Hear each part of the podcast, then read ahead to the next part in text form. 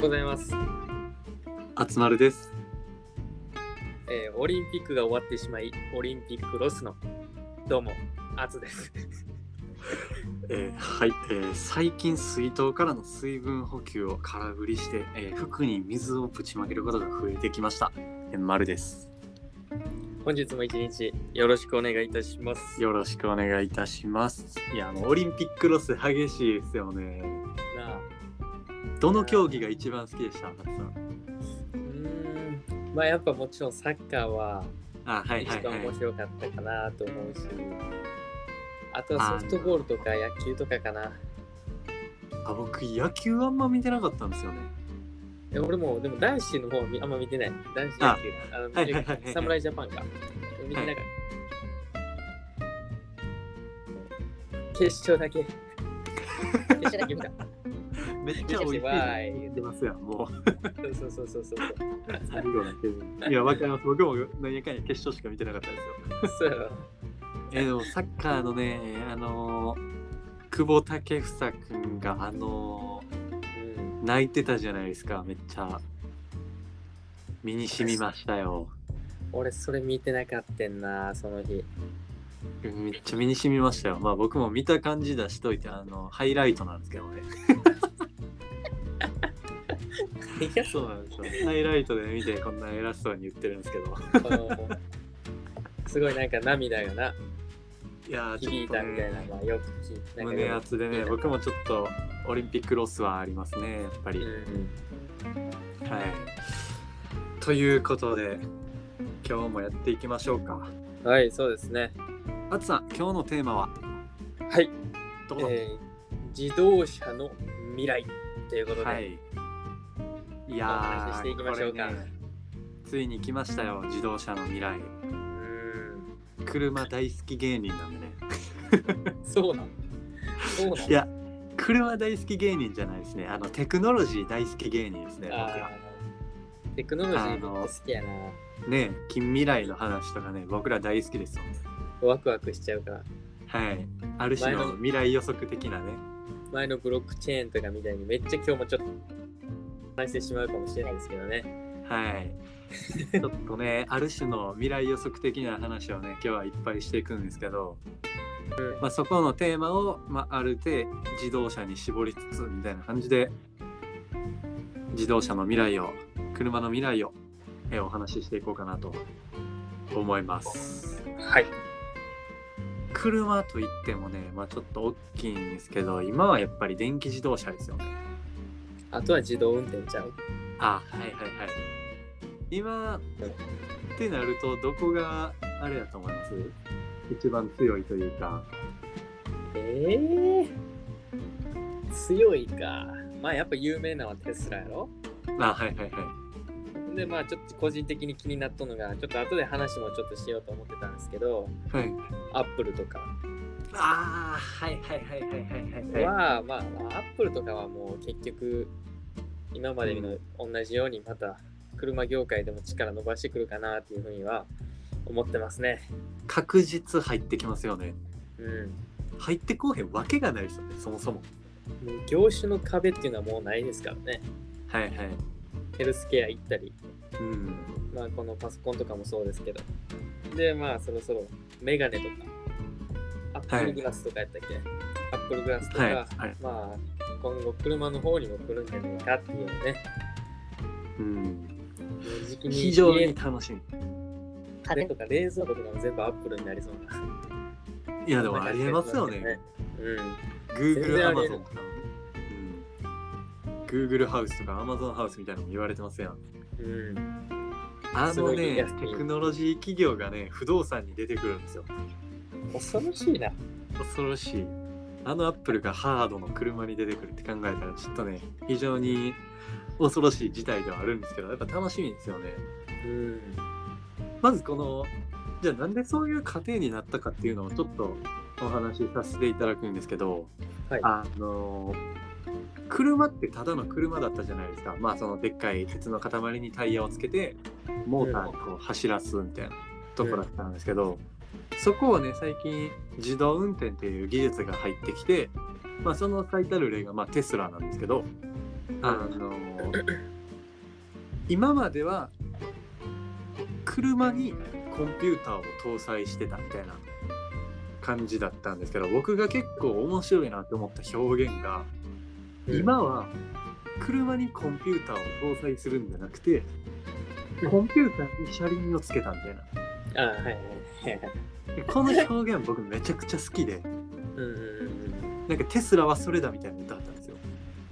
具体的にテスラどういうところがさ、はい、そのコンピューターに車輪をつけた状態になってるその機能というか、もう人いらないんですよあれ。技術的なところで言うと、まあその自動運転とか。はいはいはい、そういうことですそういうことです。でもテスラ自体そのね、イーロン・マスク氏の率いる企業ってことで、あれもね宇宙産業行ってたり、まあスターリンク、スペース X とかまあいろいろあるんですけど、そうやな、はい。そもそも自動車企業じゃないんで、あれはもうテスラもそう思ってますもん。名前変えたもんな。あ、そうなの？テスラモーターズっていう最初車の企業やってんけど、はい、モーターズっていう部分消して、もう今テスラにして。もうだから車以外にもやりますよっていうのをそこで表現してんの。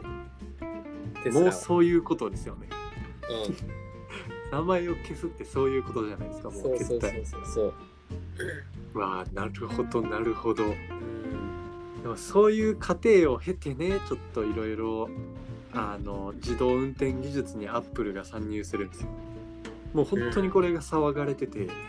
でこれが何の根拠もないそのただのゴシップじゃなくて、ちゃんとこうアップルが水面下で動いてるみたいなのも、ちゃんと出てるんで。出てますね。はい。じゃあここの未来についてね、アッツさんがちょっと熱く語ってほしいですよ。アップルどうなると思います？まあ、アップルもしっかり他もそうですけど。全体的に見て。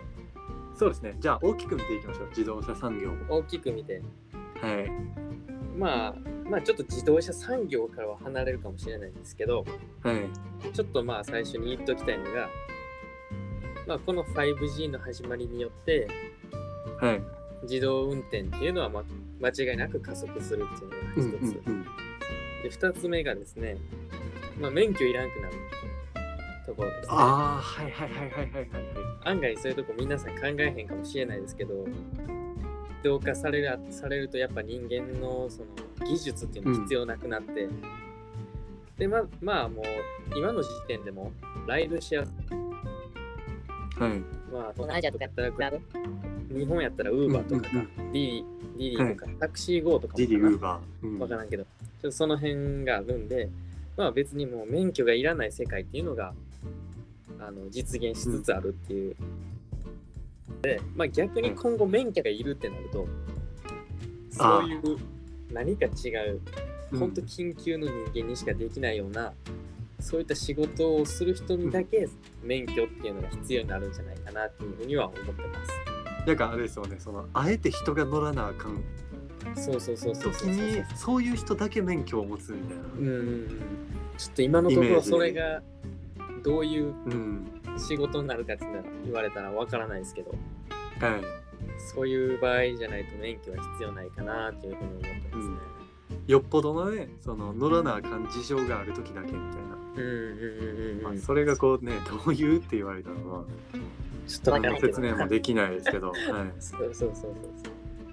でも自動運転がもしこうできるようになるとしたら。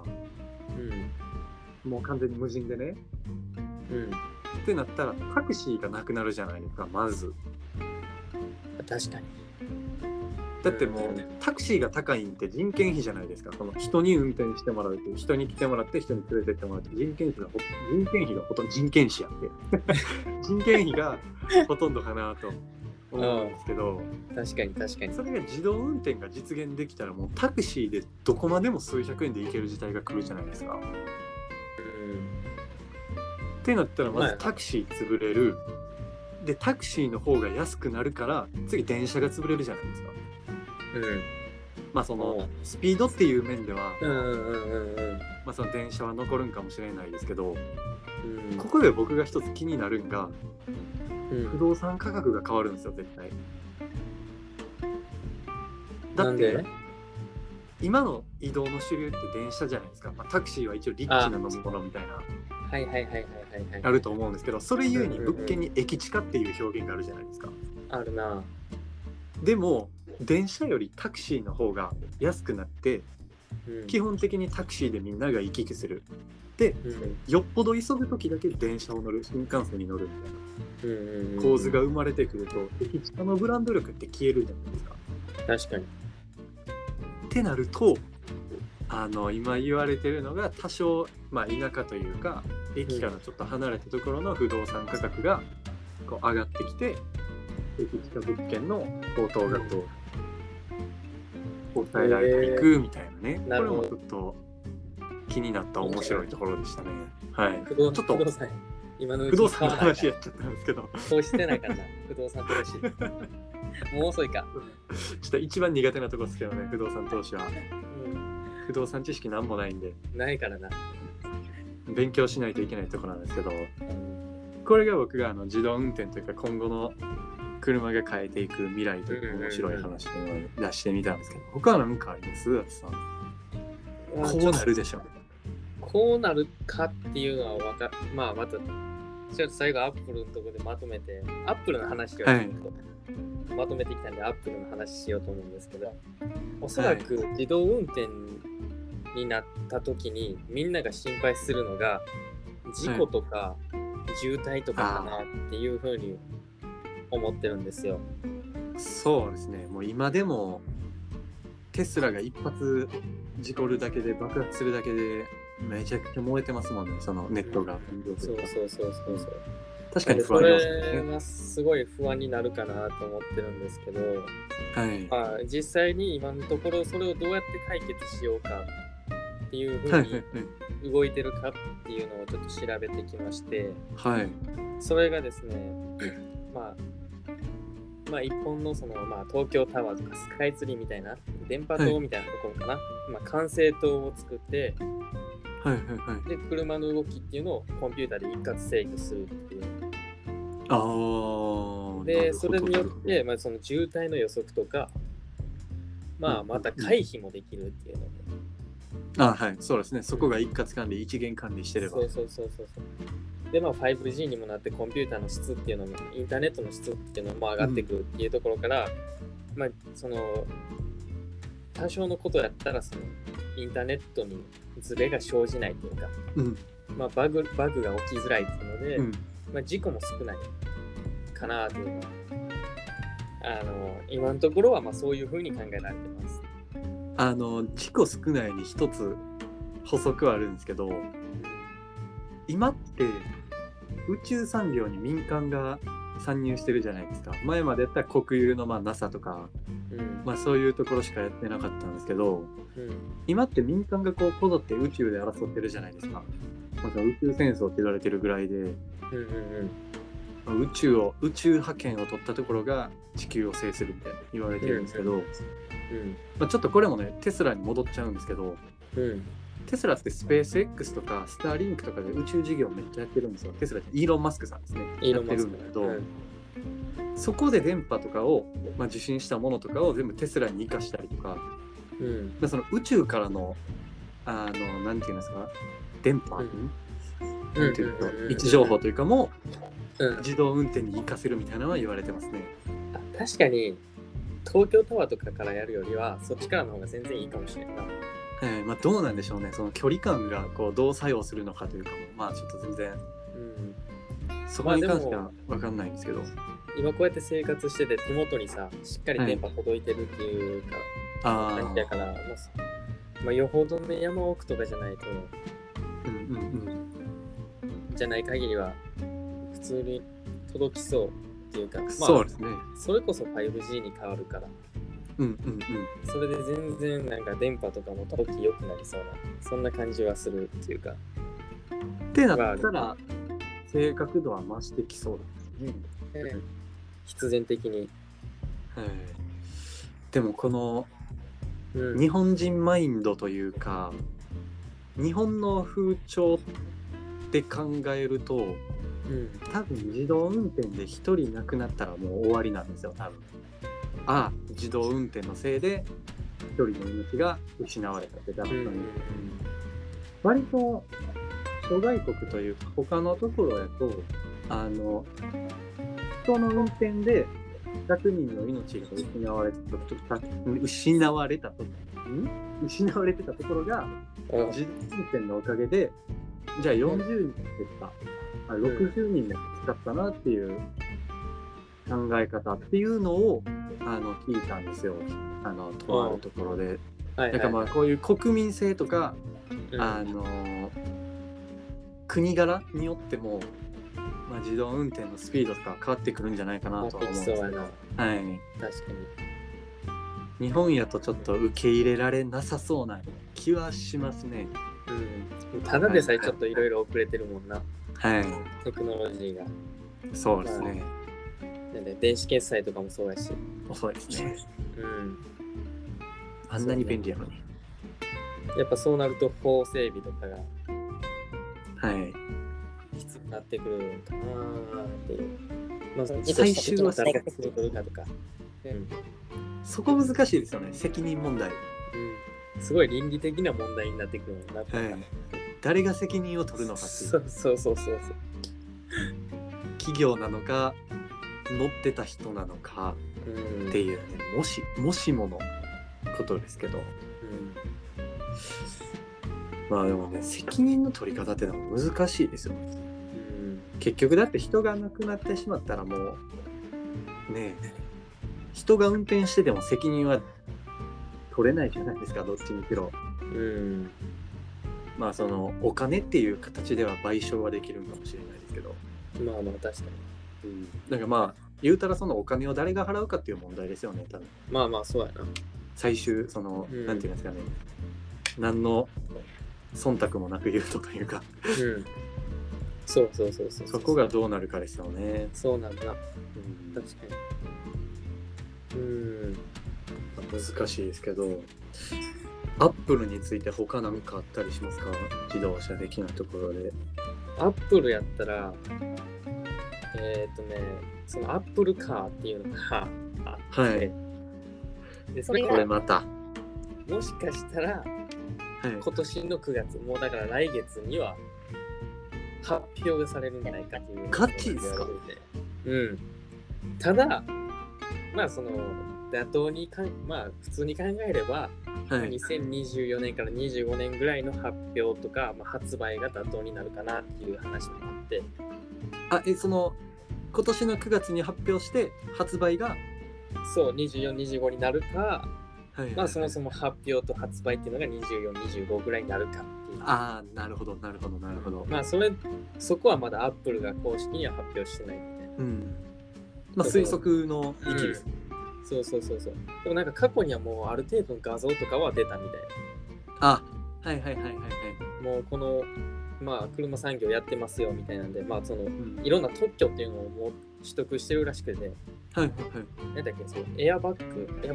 ない、なんだっけ、バーンって事故した時にハンドルのとこからバーン、エアバッグじゃないですか、多分エアバッグか。そうエアバッグとかももう特許取ってるみたいな、言ってて、まあいろいろ順調に開発は進んでるんじゃねえかなみたいな話。でもアップルが車出し始めたらそれこそ安全性ってピカイチじゃないですか。だってもうデータの量が桁違いじゃないですか。人がどこにいる、どういう動きをしてる、確かにっていうのはもう iPhone、Apple Watch とかもあるでしょ。でそこ他にもいろいろデータなんて普通にありますし、ましてそのアップルカーを持ったら自分がどこに行く、何時にどこに普段がいるから、ここにこう迎えに来い的なとか、もう絶対できるでしょう。できると思う。ってなったらね、もう利便性かつ安全性でもね、もう一極集中になるような気はしますね。でもなおさらその iPhone、iPad、それこそなんか Apple Watch でコントロールが可能になるかもみたいな。いや絶対なりますよね。でもそうなるとそのつながりっていうか、利便性はもう格段に上がるから、もうこのアップルっていうの強いんじゃないかなっていうふうには思うのかな。生活のすべてがアップルになるときはね、ありえますよね。ついにそれまで来るね。このアップルカーの生産、取り扱いかな、のその交渉のリストの中に一応日産とかは入ってるっていう予測はされてるらしい。あ、そうなんですか。そう。なんかアメリカのどっかのメディア会社、ニュース会社がその予測というか予想をパッと出したやつにはまあ日産が入ってたらしい。いやでも日系の大手自動車メーカーが下請けになる時が来るってことですよね。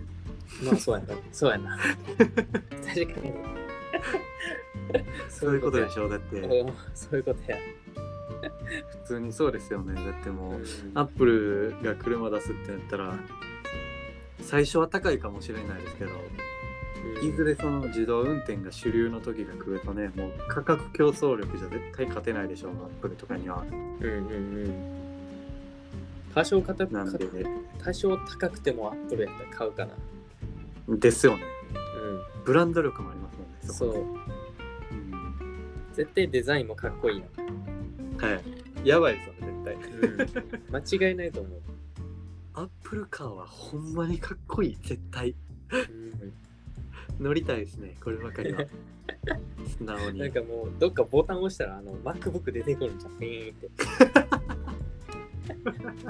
って。ガチであるはずも作業カーだって自動運転やからさ、移動中に作業できるもん、収納場所とかありそう、普通に。いや絶対ある。むしろないわけがないですよね。そのある程度アップルカーができると。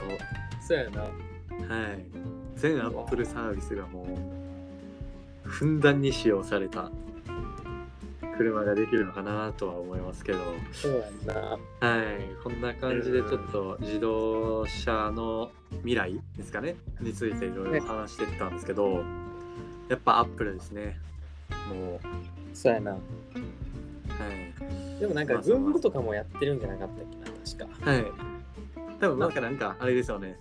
Android、iPhone 論争みたいなのが多分車ででき始めるんですかね、次。アンドロイド社かサイズ感がもうまるで違うスマホときますね。未来楽しみですね。楽しみやな、自動車産業の未来、これがどうなっていくのかっていうところでね、今日は長々とお話の方をさせていただきました。はい、今日もねこうやって最後まで、お話を聞いていただきありがとうございました。ありがとうございます。まだ明日も朝7時から配信の方させていただきますのでよろしくお願いいたします。ぜひお願いいたします。それではさようなら。